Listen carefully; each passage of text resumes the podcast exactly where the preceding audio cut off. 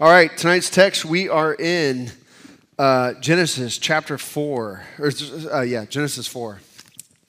I've got to reset here. Okay, Genesis chapter 4 for tonight's text.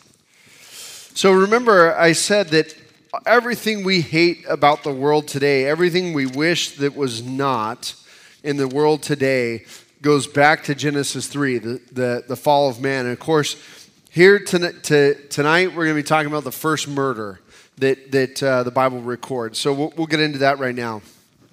All right. Verse, chapter 4 and verse 1. Here we go.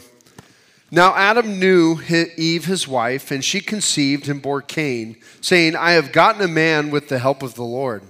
And again she bore his brother Abel. Now Abel was a keeper of sheep, and Cain a worker of the ground. In the course of time, Cain brought the Lord, the Lord an offering of the fruit of the ground, and Abel also brought of the firstborn of his flock and their fat portions. And the Lord had regard for Abel and his offering, but for Cain and his offering he had no regard. So Cain was very angry, and his face fell. The Lord said to Cain, Why are you angry, and why has your face fallen? If you do well, will you not be accepted? And if you do not do well, sin is crouching at the door. Its desire is for you, but you must rule over it. Cain spoke to Abel, his brother. And when they were in the field, Cain rose up against his brother Abel and killed him. Then the Lord said to Cain, Where is Abel, your brother? He said, I do not know. Am I my brother's keeper? And the Lord said, What have you done? The voice of your brother's blood is crying to me from the ground, and now you are cursed from the ground, which has opened its mouth to receive your brother's blood from your hand. When you work the ground, it shall no longer yield to you its strength. You shall be a fugitive and a wanderer on the earth. Cain said to the Lord, My punishment is greater than I can bear. Behold, you have driven me today away from the ground, and from your face I shall be hidden. I shall be a fugitive and a wanderer on the earth, and whoever finds me will kill me. Then the Lord said to him, Not so. If anyone kills Cain, vengeance shall be taken on him sevenfold. And the Lord put a mark on Cain, lest any who found him should attack him. Then Cain went away from the presence of the Lord and settled in the land of Nod, east of Eden. Cain knew his wife, and she conceived and bore Enoch. When he built a city, he called the name of the city after the name of his son, Enoch. To Enoch was born Irad, and Irad fathered Mehujael, and Mehujael fathered Methushael, and Methushael fathered Lamech, and Lamech took two wives. The name of the one was Adah, and the name of the other Zillah. Adah bore Jabal. He was the father of those who dwell in the tents and have livestock. His brother's name was Jubal. He was the father of all those who play the lyre and pipe. Zillah also bore Tubal Cain. He was the forger of all instruments of bronze and iron. The sister of Tubal Cain was Naamah. Lamech said to his wives, Adah and Zillah, hear my voice, you wives of Lamech. Listen to what I say. I have killed a man for wounding me, a young man for striking me. If Cain's revenge is sevenfold, then Lamech's is seventy sevenfold. And Adam knew his wife again, and she bore a son and called his name Seth, for she said, God has appointed for me another offspring instead of Abel, for Cain killed him. To Seth also a son was born, and he called his name Enosh. At that time, people began to call upon the name of the Lord. May God add his blessing to the reading of his word. Let's go ahead and pray. Heavenly Father, Lord, we thank you so much for your word. Holy Spirit, we ask for you to teach us now, instruct us, God, convict us change us, Lord. I pray that none of us would leave here the same way we came in, but God, we'd be closer with you, changed by you. Lord, washed by your word. And we pray all this in Jesus' name. Amen. Now, obviously, when we get to some of the longer genealogies in here, we're not going to read through all those. So, uh, but today's genealogies I wanted to hit on, and actually, I'm going to deal with the last half of this passage first. Then we'll we'll actually get into the meat of Cain versus and Cain and Abel. But a couple of things I want to say just about Cain's genealogy.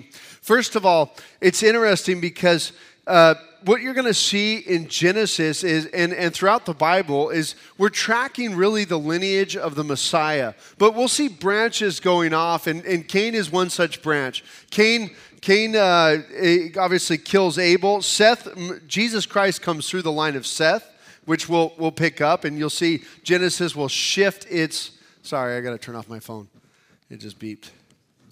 Uh, we'll see that, uh, that Genesis will, will carry a characters and show you some of their descendants, but then we're going to, it'll break off and it'll focus on the one who the Messiah comes through. And that's a really important idea. And, and part of the whole reason for the genealogies in Scripture is just tracing the lineage of the Messiah all the way down to Jesus Christ. Notice that once Jesus Christ comes, we have no more lineage at that point. The Bible ends with all the the so and so begot so and so, and so and so begot so and so.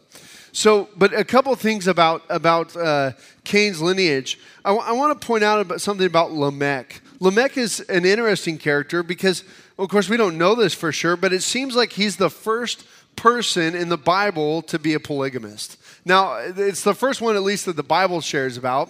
And I want you to, sh- uh, I want to show something different because people will say, "Oh, polygamy is in the Bible, so therefore the Bible supports it." There's a lot of things in the Bible but that doesn't mean the Bible agrees with it, endorses it, or wants you to go and do it. Okay? God created man and woman, and the two will leave their father and mother and cleave together, and that's the relationship that God created. Polygamy is not the ideal relationship. And you might say, well, what about Jacob? Or what about the, the other uh, patriarchs who had multiple, Abraham had multiple wives? And that's not God endorsing it. That's people being people and people doing things and twisting things and doing things that they, they shouldn't do, but God, in His forbearance for us, dealing with us in all of our messiness, getting us along to that point of Jesus Christ. So, so don't think of that as something that is good or endorsed. Now, Lamech is interesting because he's the seventh one from Adam through the line of Cain.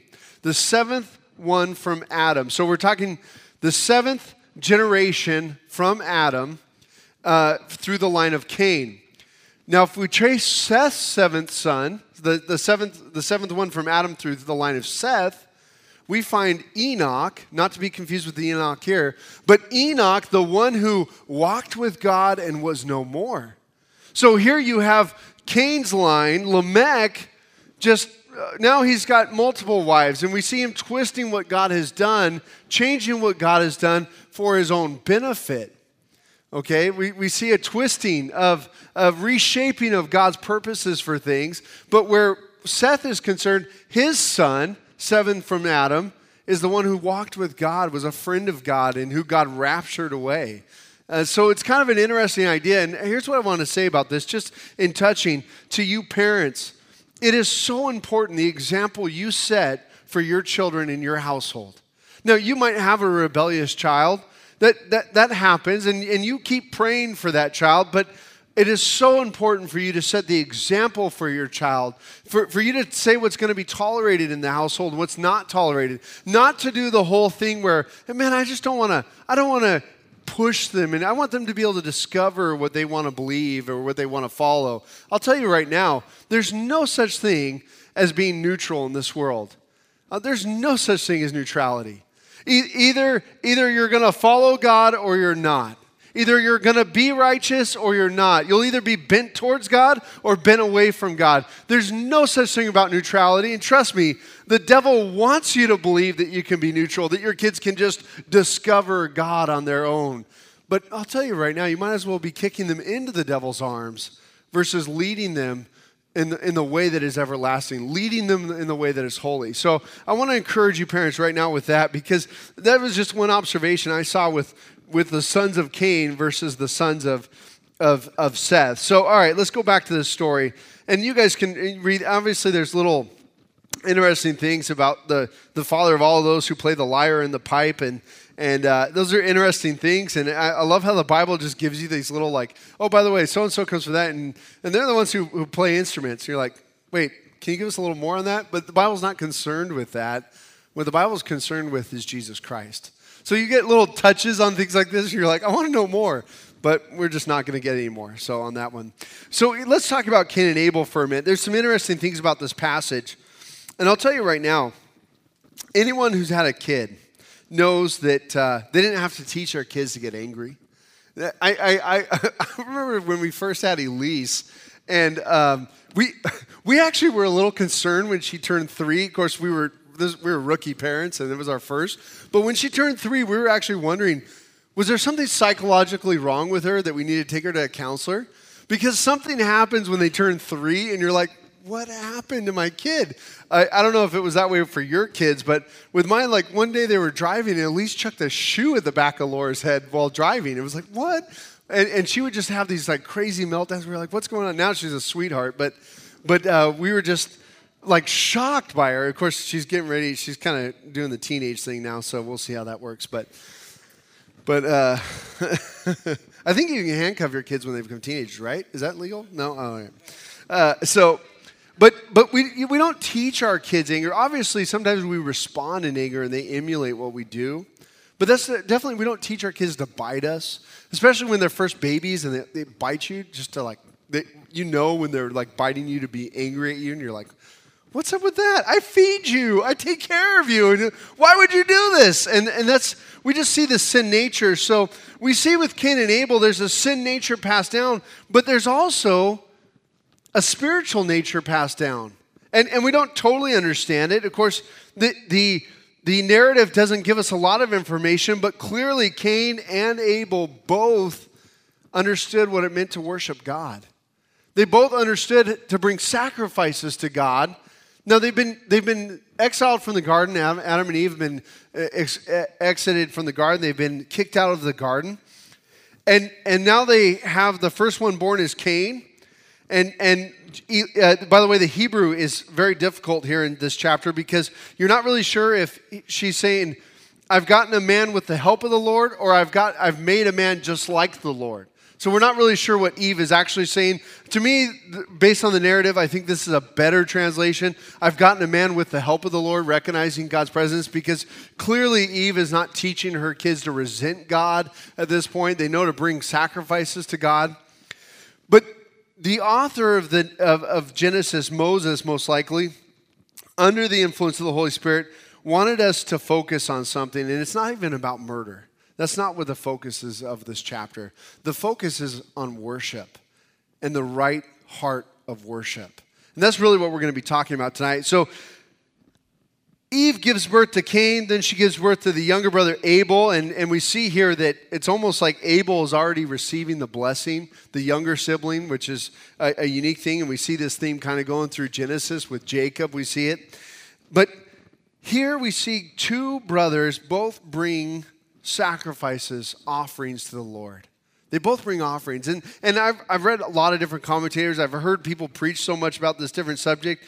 Some have made it about bringing vegetables versus the lamb, you know, bringing an animal versus vegetables and saying, see, God doesn't like vegetarians. You know, no, I'm just kidding. Uh, that has nothing to do with it. It's not about vegetables or fruit versus a lamb. It really comes down to the emphasis here that Cain brought to the Lord an offering of the fruit of the ground. Abel also brought of the firstborn of his flock. It's clearly about the heart of the offering, it's about the heart of our worship.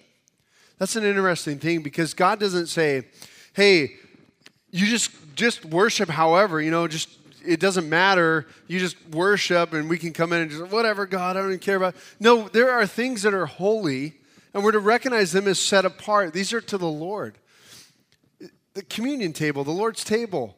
When we come to the Lord's table, yes, it's just some matzah crackers, gluten free matzah crackers, and some grape juice. But something happens when we take it as this ordinance, when we recognize that this is because Jesus' death for us on that cross, that it's his body broken for us and his blood shed for us, that, that that's what those elements represent, and they become set apart.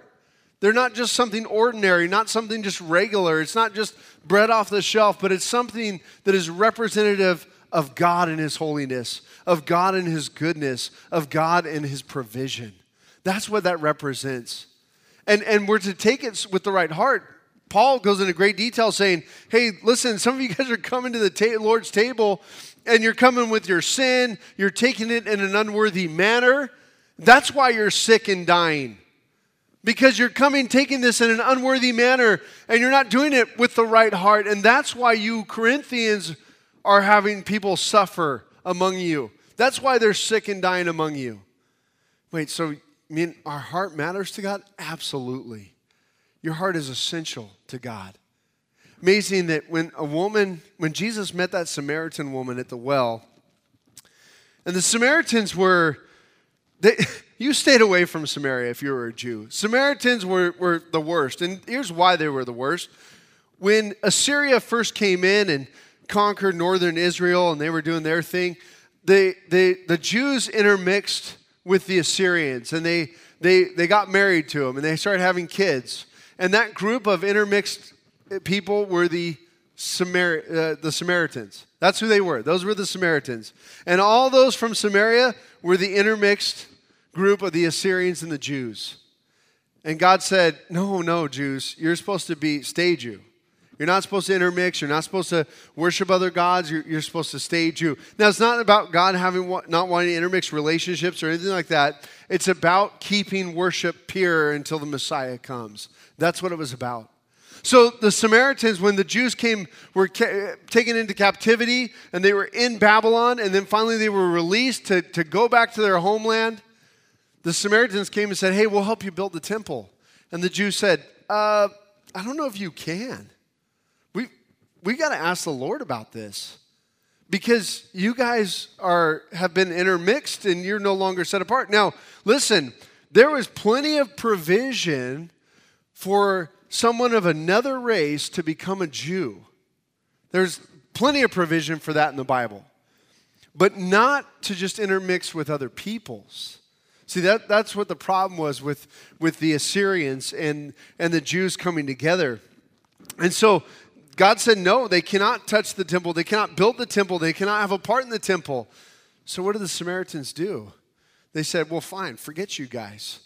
Jacob worshiped over here. We're going to make this our place of worship. And we'll start sacrificing over here. So the Jews said, yeah, whatever, that's false worship but you guys do what you do. And, and then this rivalry started between the Jews and the Samaritans, so much so that a Jew would never come even near Samaria. They'd just walk around it. And here Jesus says, Hey, we're going through Samaria, and we're going to be there at noon. Not only am I going to talk to a Samaritan, but it's going to be a woman, and it's going to be a woman who's living in adultery, one who's had five husbands, and the guy she's with now isn't her husband.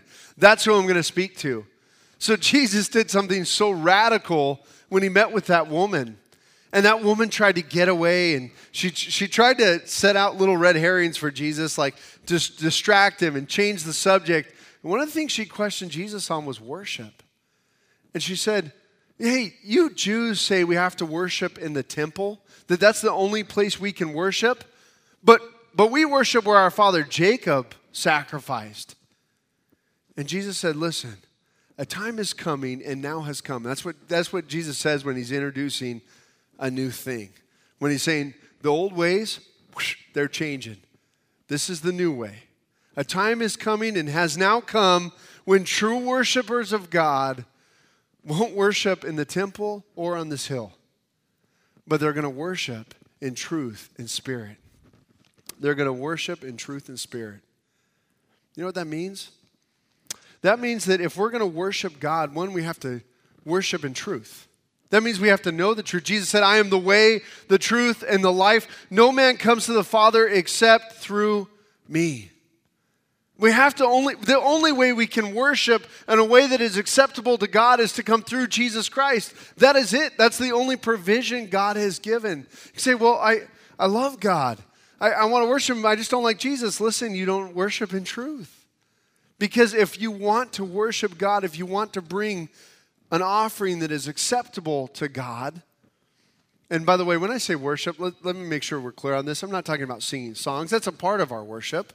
I'm talking about even coming in, experiencing the Word of God. I'm talking about every day as you live your life and go about your day. I'm talking about when you go on a hike and you're worshiping God. I'm talking about everything that you do before the Lord and unto the Lord if you're going to worship God, it has to be done through Jesus Christ. He is the only way. The other aspect of it, it has to be done in spirit. Well, that's an interesting thing.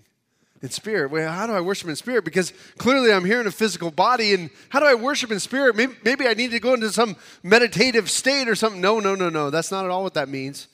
Jesus said, if anyone wants eternal life, they've got to be not only born of blood or the water, but also of spirit. You've got to be born again. You have to be born anew. Worship in spirit and in truth. As Jesus explained to this woman, so Cain offers his offering that was an offering, but it clearly wasn't with the right heart. How many, I'm sure we've all seen someone, especially if you've had kids, do something. You ask them to do something, and you say, "Okay, now go back and do it with the right attitude." You know, you know, like, and then it gets even worse. Like, okay, attitude adjustment time. You know, eh, we, we all know what it's like for someone to go worship God with the wrong attitude. And, and that's probably what Cain did. He came to God, and, and God said, Hey, listen, notice the provision that God gives. He says, eh, God tells him that, listen, if you if you would just do the right thing, you'll be accepted. Now, Hebrews gives us a little more insight into this in this passage. It says, By faith Abel offered to God a more acceptable sacrifice than Cain, through which he was commended as righteous. God commended him by accepting his gifts, and through his faith, though he died, he still speaks. So,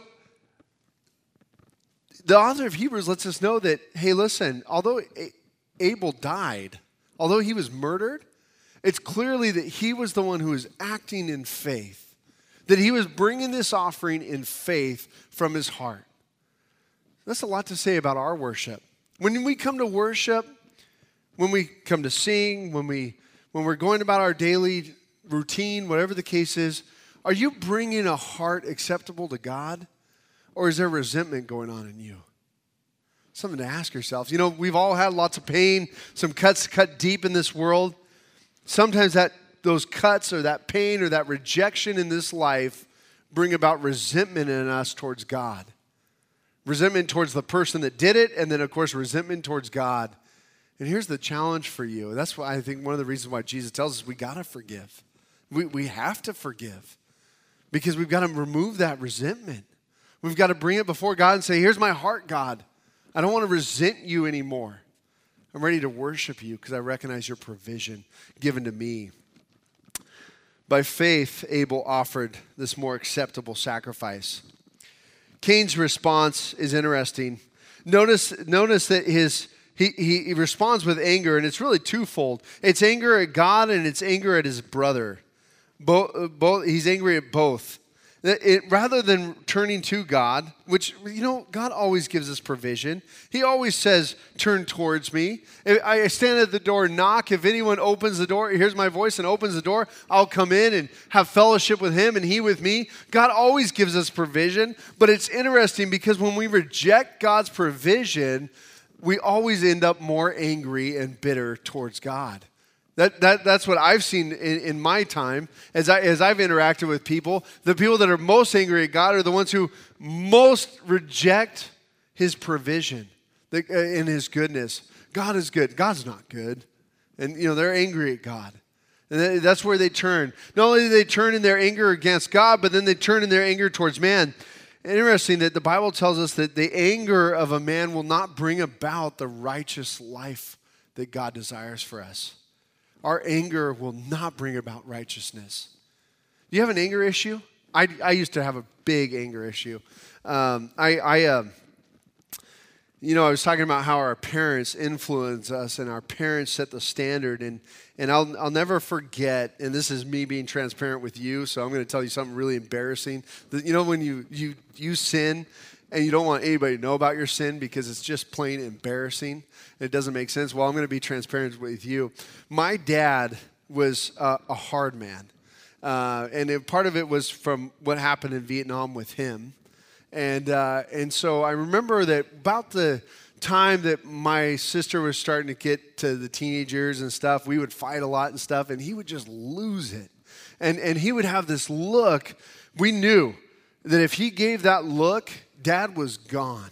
Dad had disappeared, and you better run for your life.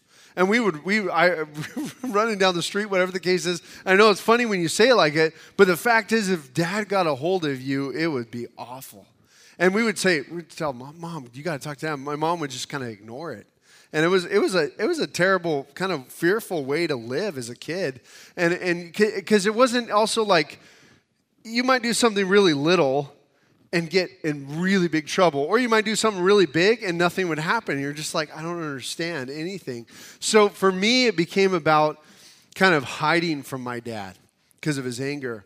Well, I'll never forget when I first had kids.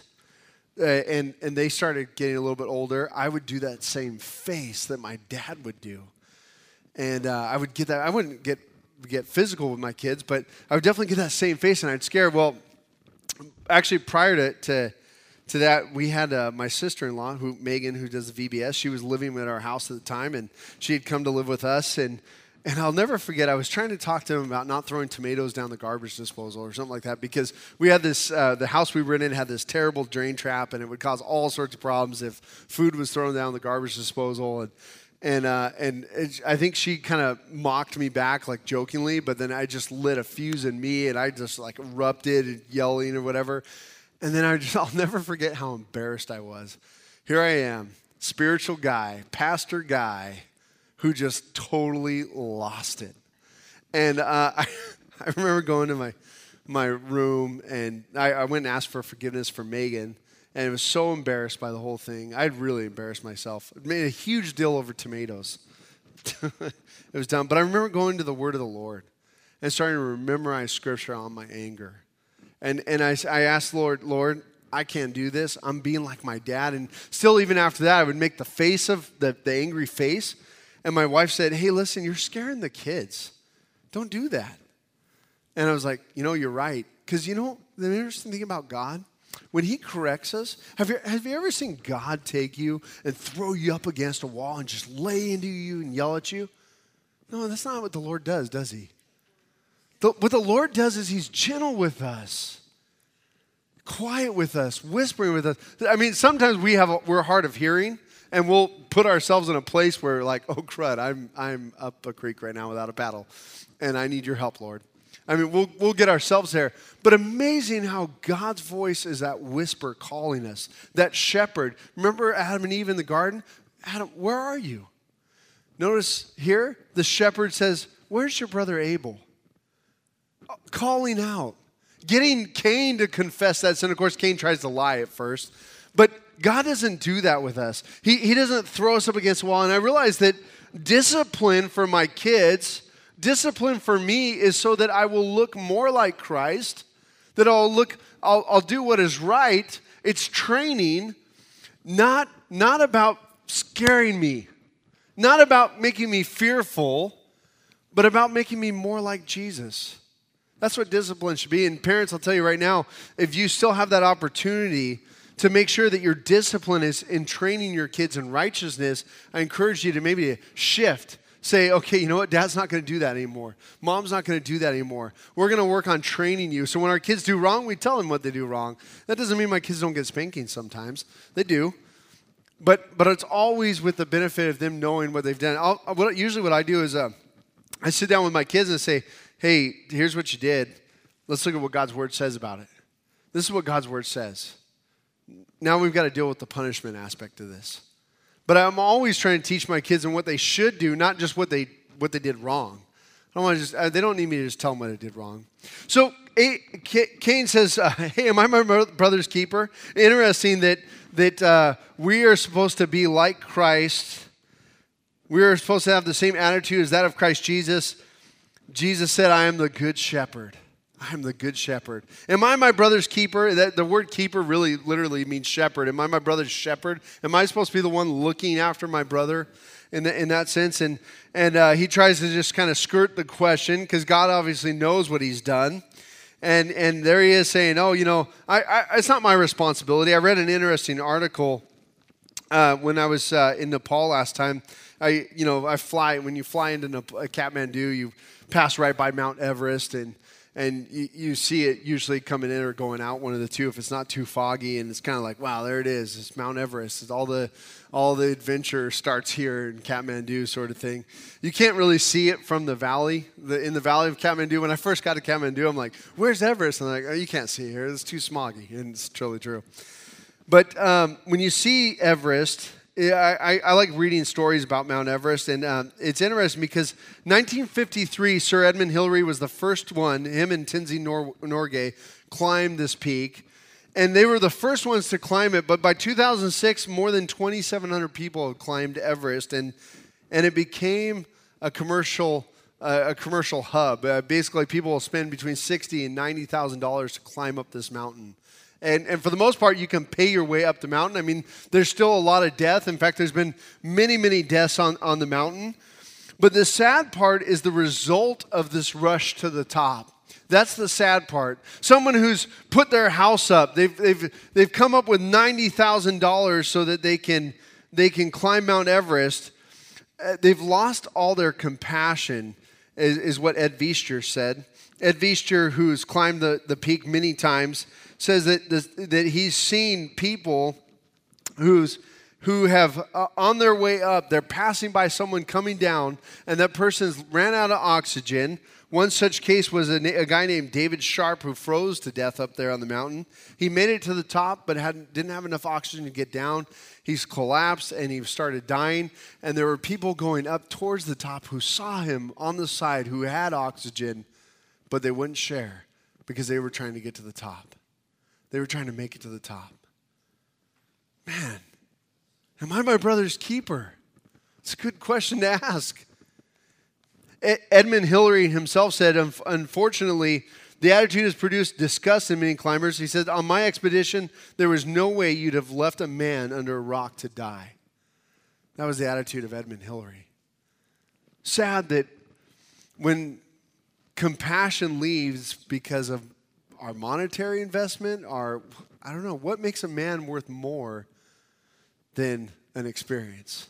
Well, it should always be that way. Human life should be more valuable. And I, I, think a part of it is the eroding idea of who God is and who man is. That man is created in the image of God. If you remember, we talked about that in Genesis 1. Man was in the image of God, he created them male and female. Much different than the animals. Remember, Adam saw all the animals, he named all the animals, God brought all the animals before him, and there was not a helper suitable for him. You remember that in Genesis chapter 2? And, and there, there was, God was going to do this special creation so that Adam would understand how valuable a man is in God's eyes compared to the animals. And animals, by the way, are valuable. Jesus said that not a sparrow's head doesn't fall, a sparrow doesn't fall to the ground without God knowing about it. In fact, Job tells us how God is the one who feeds the animals of the wild. God is the one who sees them in their birth cycles and so on. God is the one who's knowledgeable of all the animals. So animals are important, but man is even greater of greater importance. But here comes man's idea and man's philosophy, the theory of evolution. You know what the theory of evolution does? You're just an animal. Now we when you ask people like, okay, if, who would you save? Your enemy or a dog drowning? My dog. Would you save a stranger from drowning or your dog? My, my dog. I would say, probably save my dog. That's the attitude now when it comes to being your brother's keeper and having compassion. And I think we can learn a lot from this when when Cain says, Am I my brother's keeper? The answer is absolutely, you are your brother's keeper. God, Jesus tells us to love our enemies, pray for those who persecute you. Man, what a difference in the mindset of God. In fact, if you really want to get into this, think about this. God, here's what love is that while we were still sinners, Christ died for us. While we were still sinners, Christ died for us. While we were still God haters, while we were still in our sin, doing what we wanted to do, rejecting the truths of God, Jesus died for us. That is God's attitude. And our attitude should be the same. We are our brother's keeper. Do not buy into the world's philosophy that, that we're not our brother's keeper. We absolutely are. going on with the story, let's look at in closing here about what um, Cain's response is. Notice Cain. It says, Cain hears what, what what's happened. He, uh, Cain finally, God actually calls Cain out on it, and Cain said to the Lord, "My punishment is greater than I can bear." No, notice what Cain's punishment is. One, the ground's no longer going to produce its fruit to you. It, it, you're cursed because of this. God, I'm, not going to let this. Two, you're going into exile. You're going to become a wanderer. Now, for Cain, uh, being so close to Adam, you're not going to have a lot of civilization going on right now. you're going out into exile. So that's where Cain's going, whoa, whoa, whoa, whoa, whoa, I can't do this. Now, and we, we would look at this and go, well, why not the death penalty, God? I mean, this is really what he deserves. And but you gotta understand, for, for Cain, the punishment is much worse to go be a wanderer and to live with the guilt, to live with what he's done for, for the rest of his life while he's eking out trying to do this. And so I think God's punishment is very fair with Cain, but it's also gracious. That's the amazing part about this that we see God's grace even with Cain as he does this. So Cain says, My guilt is too great for me. Or um, let me look here. He says, um, My punishment is greater than I can bear. Now, I want to say a couple words about this statement.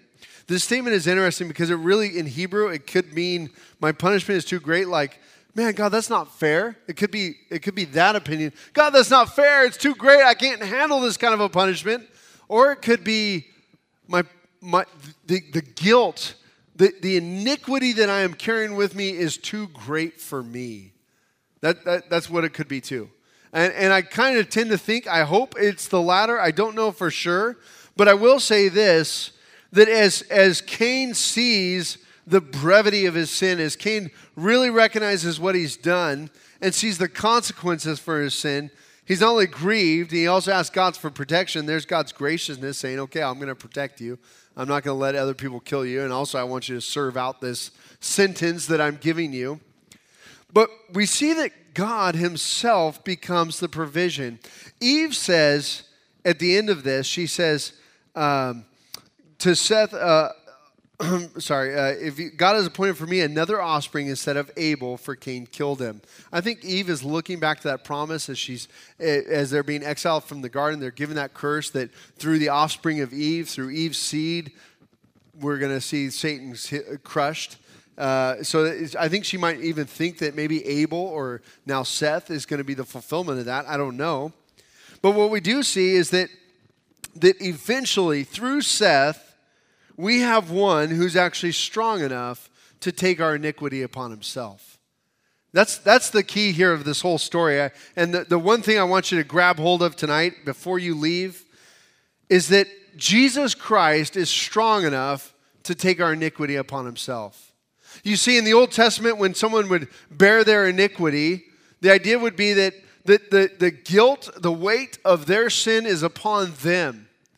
And, and so a priest would take upon the iniquity of the people and go make that offering, that sacrifice in the temple. The, the priest was temporarily taking on that iniquity for the people. But one, the high priest, Jesus Christ, uh, who, who comes before us, one who can make an offering that is greater, he takes the iniquity of us all upon himself. Listen, I wonder, have you let Jesus take your iniquity upon him? I'll tell you right now, that's God's provision for you. It's God's provision for the murderers, for the slanderers, for the God haters, for the insolent, for the adulterers. It is God's provision for you. The iniquity of your guilt put on Him, Jesus Christ, the one who is perfect. That is God's provision for you. Don't leave here without God's provision. Don't leave here not knowing that God has made a way for you to get rid of all your guilt, all that past history, all those things that you've done wrong against God and against others. God has taken upon Himself on that cross. Now, that doesn't mean that you don't still have consequences in this life. Abel had to wander the earth. There's consequences for our sin, consequences for when we, when we do sinful things. Sometimes it's separation, separation from family, separation from fellowship. There's all sorts of things.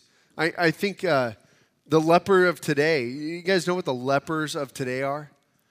Child molesters. Those are the lepers of today.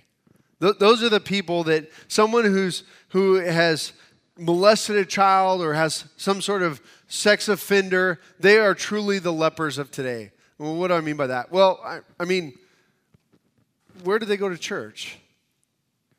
I mean, I'd love to say, yeah, they should come here to this church, but we have a lot of kids here. Probably not a good idea if we're going to protect our kids, right?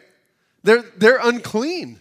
Literally, they're just like a leper. They're, you you got to go find a place. And I, we should probably get some missionaries going here for, for uh, sex offender churches or something like that. I don't know. But, but you can't say, hey, come into this church, right? I mean, if you're a parent, I hope you're agreeing with me on this. You might be, well, I don't know. I like the idea. No, most most of your parents are like, yeah, we we're cool with making sure. Yeah, we, if we have a sex offender come to our church, we say, listen, this isn't the church for you. We have a lot of kids here. You're, we'll help. We'll, I've even gone before of calling different churches and seeing if they have room for them. But sometimes sin separates us from fellowship. It's a reality of the matter. Okay? Sometimes we can do a sin within a fellowship that separates us out of this fellowship for good. Pastors, sometimes pastors sin against their congregations. They can't just keep preaching, they can't just keep pastoring the congregation. Sin will separate us, it's a reality. But it doesn't change the, the consequences of the reality, the real situation doesn't change the gift of Jesus Christ. That's the important part. God's grace can still cover over. God's grace can still forgive. God's grace can still provide eternal life for that person. But sometimes our sin is going to carry consequences for the rest of our life. but God is so good. God is so good. Not one who he receives will ever be lost. Not one. He is the good shepherd. So I want to I want to challenge you tonight. Don't leave here to, tonight without the provision of God's grace. He became our iniquity. He became sin who had no sin. It is Jesus Christ who died for us and took our burdens upon himself. Let's go ahead and pray. Heavenly Father, Lord, we thank you, God, that there's no guilt that we have that is too great to bear. Lord, you bore it all on that cross. On that cross of Calvary, you took every sin, every, every disobedience, every rebelliousness in me you nailed it to that cross, saying, It is finished. I thank you for that, Lord Jesus. I thank you for your provision.